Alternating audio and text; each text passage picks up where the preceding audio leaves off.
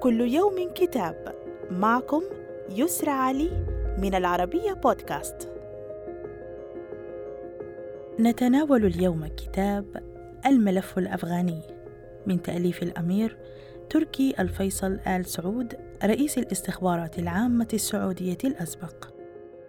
يقدم من خلاله شهادة متكاملة عن الفترة الزمنية الأكثر أهمية وحساسية في التاريخ الأفغاني الحديث، وعلاقة السعودية بالملف الأفغاني من واقع رحلة عمله التي تمتد لأكثر من عشرين عامًا في هذا الملف.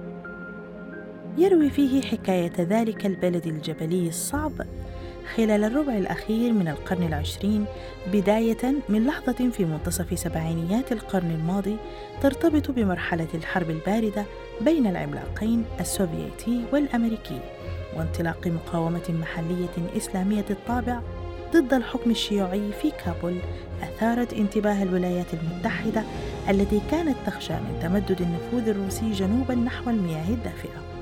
ورأت أنها موضوعيا ستكون في صف تلك المقاومة. إلى مأساة الحادي عشر من سبتمبر أيلول عام 2001 التي أعادت خلط أوراق السياسة العالمية.